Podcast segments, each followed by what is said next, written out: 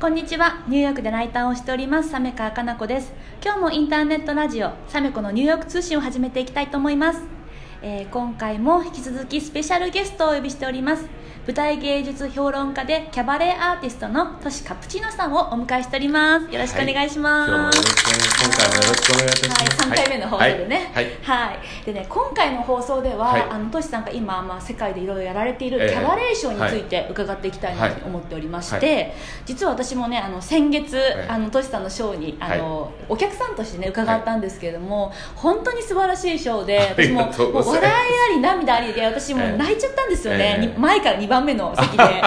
あまりにも素晴らしくて、ええ。もうあのトシさんの歌も素晴らしいですし、あのね構成、ええ。その曲のねこうええ。順番だったりとか、ええ。あとトークも素晴らしくて。ありがとうございます。ねはい。もう皆さんにぜひ知っていただきたいなと思うんですけど、ええ。はい。トシさんの方からまあどんなショーなのかってところをね伺っていいですか、えっとまあキャバレーって、うん。あのもう本当ニューヨークではもう毎日のようにあの、うんどこかであの行われているショーなんですけど、はい。要はあのまあブロードウェイっていうのは基本的にその一つのこのストーリー脚本っていうのがあって、うん。それに沿ってあの俳優さんたちが演技するっていう形じゃないですか。うん。それで月曜日がダークって言って、うん。基本的には月曜日ショーが基本的にはないんですよ。いやあるショーもあるんですよ、でうん。も基本的には多くのショーが月曜日は休むわけですよ、うん。そういう日を使って、うん。そのブロードウェイに出てる俳優さんたちが、うん。ダウンタウンとかのちっちゃなキャバレー劇場とかで、うん。その自分が歌いたい曲自分が作った曲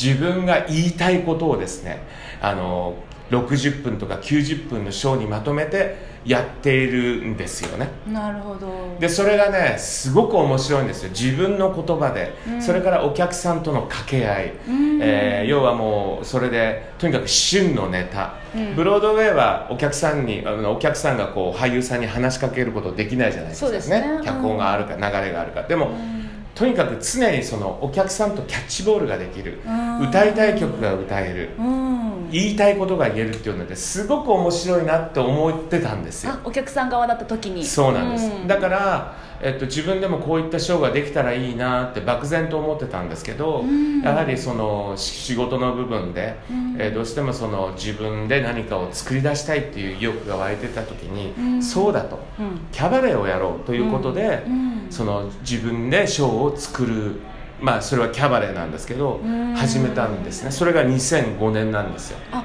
じゃあ今から14年前。そうですね。あそうだったんですね、えーやり始めたんですけど、うん。えっとまあ、初めてやった時は、うん。えーもうとにかくご祝儀公演っていうんですけど、うん。やっぱりその作品が面白いとか面白くないとかじゃなくて、うん。その知り合いとか友達とかが皆さんこう来てくれるわけです。チケットを買ってね、うん。それで初めてやった時が130席の席だったんですけどその2回公演だったんですけど、うん。もうもう2回とも満席ですよ。すごいすごかったえ初めてのショーですよね。はいそうです。それだけの人数集めるってすごいですね。ビギナーズラックっていうんですか、まあ、最初だったので皆さんそのさっき言ったご祝儀公演でね来てくださって1回目の公演とかはものすごく盛り上がったわけですよお客さんも楽しんでくださって。でも舞台って本当にそんなに生優しいもんじゃないんですね。はい。で結局1回目は先ほど言いましたけどご祝儀公演なんで私が何何を言っても何喋っても何歌ってもとにかくお客様は僕の応援者だから皆さんがこうやって拍手して喜んでくださってたわけですよ。はい。で僕はもう初めてやったショーがすごくうまくいったのでもう鼻高々ですよ。うん。できると 俺にも全然できるこれはと、はい。で2回目も全然ピースオブケークだなと、うん。もう全然簡単にいくよって思ってたんですよ、うん。で2回目やりました。うん。舞台に出た瞬間に体が凍りつくのが分かりました。っていうのは1回目はご祝儀公演で皆さん応援してくれる人ばっかりだったけど、うん。2回目に来てるお客さんっていうのは友達とか知り合いとかじゃなくてほとんどの人が「トシカプチーノあなたどれぐらいできるか」ってみんなこう寝踏みに来てたわけですよ。お客さんの層が全然違ったんです全ね然違ってもうみんなこう引いちゃってるわけですね、うんでもとにかくあまりのお客様の冷たさに体が凍りついていくのが分かってうん。それで、えー90分のショーだったんですけどうん。もう油汗が出てうん。もうしどろもどろで楽しめなくて永遠の地獄のような時間に感じました。その90分が。そうだったんですえか、えそれでもそうショーって本当に甘くないなとうん。いうことをでもその時に感じてよかったんですよ。なるほど。だっていまだにあの感覚覚えてますもん。あの恐怖を。恐怖をもう凍りついて、もうもう体がガチンガチンで、もう何言ってもお客さんはシーンとしているあーそれという辛いですね。辛いですよ。もうね、そのそのもう本当に辛くてねもうやめようかなって向いてないんじゃないかなと思いました。でもね、うん。やめなかったんですよ、うん。で次にねまたち今度はちっちゃい50席60席ぐらいのところでやったんですけど、うん。来たお客さんはもう10人ぐらいですよでもうもうもうしょうがないですよ。ショーの質がまだ始めたばっかりでものすごくす、あのプアだったからもうあんまり貧しかったので、うん。でそれでもやめなかったんですね。それでもやめなかった理由っていうのは？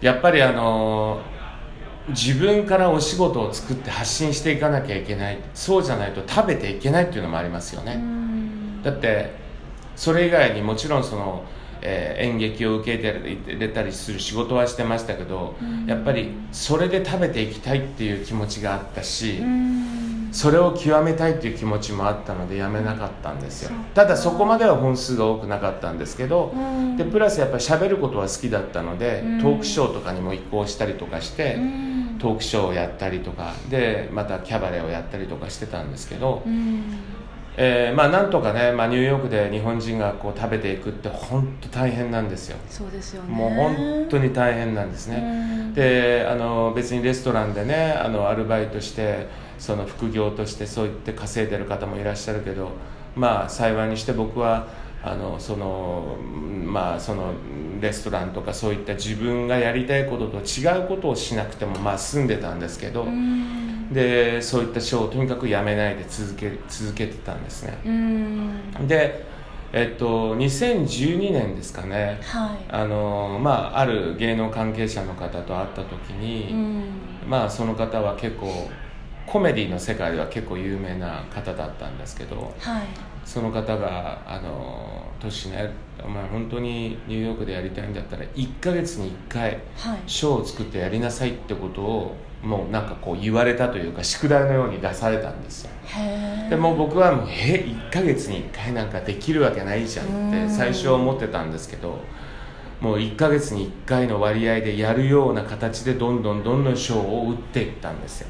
自分で作ってで最初はまあブロードウェイのカバーとか、うん。そういったもう本当にただ単に人の歌を歌うって形でショーをやってたんですけど、うん。それが徐々に徐々にこう欲が出てきて、うん。衣装を凝り出したり、うん。それから、えーその歌たた例えばブロードウェイの歌を自分で日本語にして歌ってみたり、うん。アメリカンポップを日本語にしたりうんで歌も今度は作りたいなと思うようになってそのショーの比率がどんどんどんどん良くなっていって、うん。えー比率というかそのショーのあのをあの、まあ、プロデュースする頻度がどんどんどんどん2012年以降多くなっていったわけですね。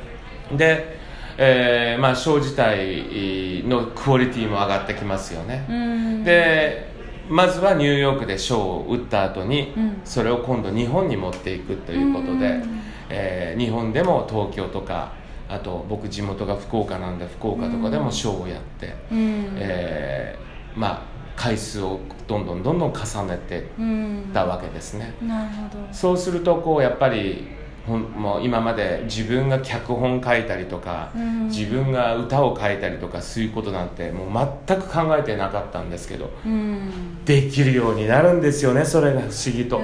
すごい。なんかね努力本当こう積み重ねていって今の姿があるんだなっていうそうですね。ねもう欲が出てきて次から次へ。でお客さんにも楽しんでいただかいけないっていうのでうん。どんどんどんどんこうショーがこう磨きがかかってきたわけですね。うん。でまあそのうちにあの今度はあーなんとミュージカルを作りたいなっていう意識になっていって、うん。でまあ僕自身ももう本当年齢的にアラカンもう還暦も近いっていうぐらいの年齢なんですけど、うん。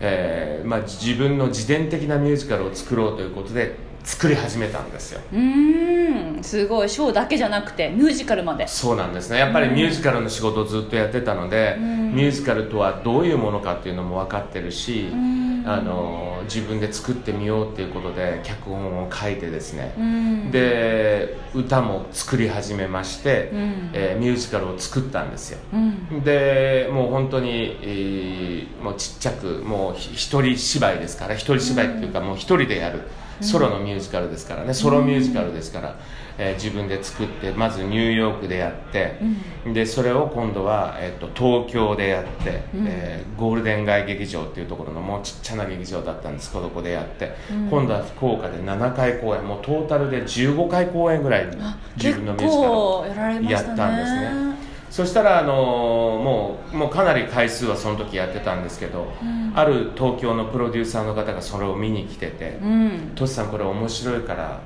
やろうよ」って言ってすくださって。ごいそんなところでチャンスが到来。そうなんですね、うん。それでそのミュージカルに、ん。えー今までは自分で脚本書いて、うん。えー歌作って演出やって、うん。えーもうもう自分でセルフプロデュースして演出やって全部やってたんですけど、うん。なんとそこに照明から音響からえ演出か振り付けか全部プロデューサーがついて、うん。東京で上演することになったんです。よすごい。なんかもう壮大なヒストリーのねそうですね。末に作られた、ねええ。ミュージカルってことで、はい。ただですねちょっとまたお時間が迫ってまして、ちょっとまだまだ伺いたいことあるので、はい。ええ。この続きのほねことはまたた。次回の放送ではい。伺えたらはないと思っております、はいじゃあカプちゃん引き続きよろしくお願いします。ありがとうございます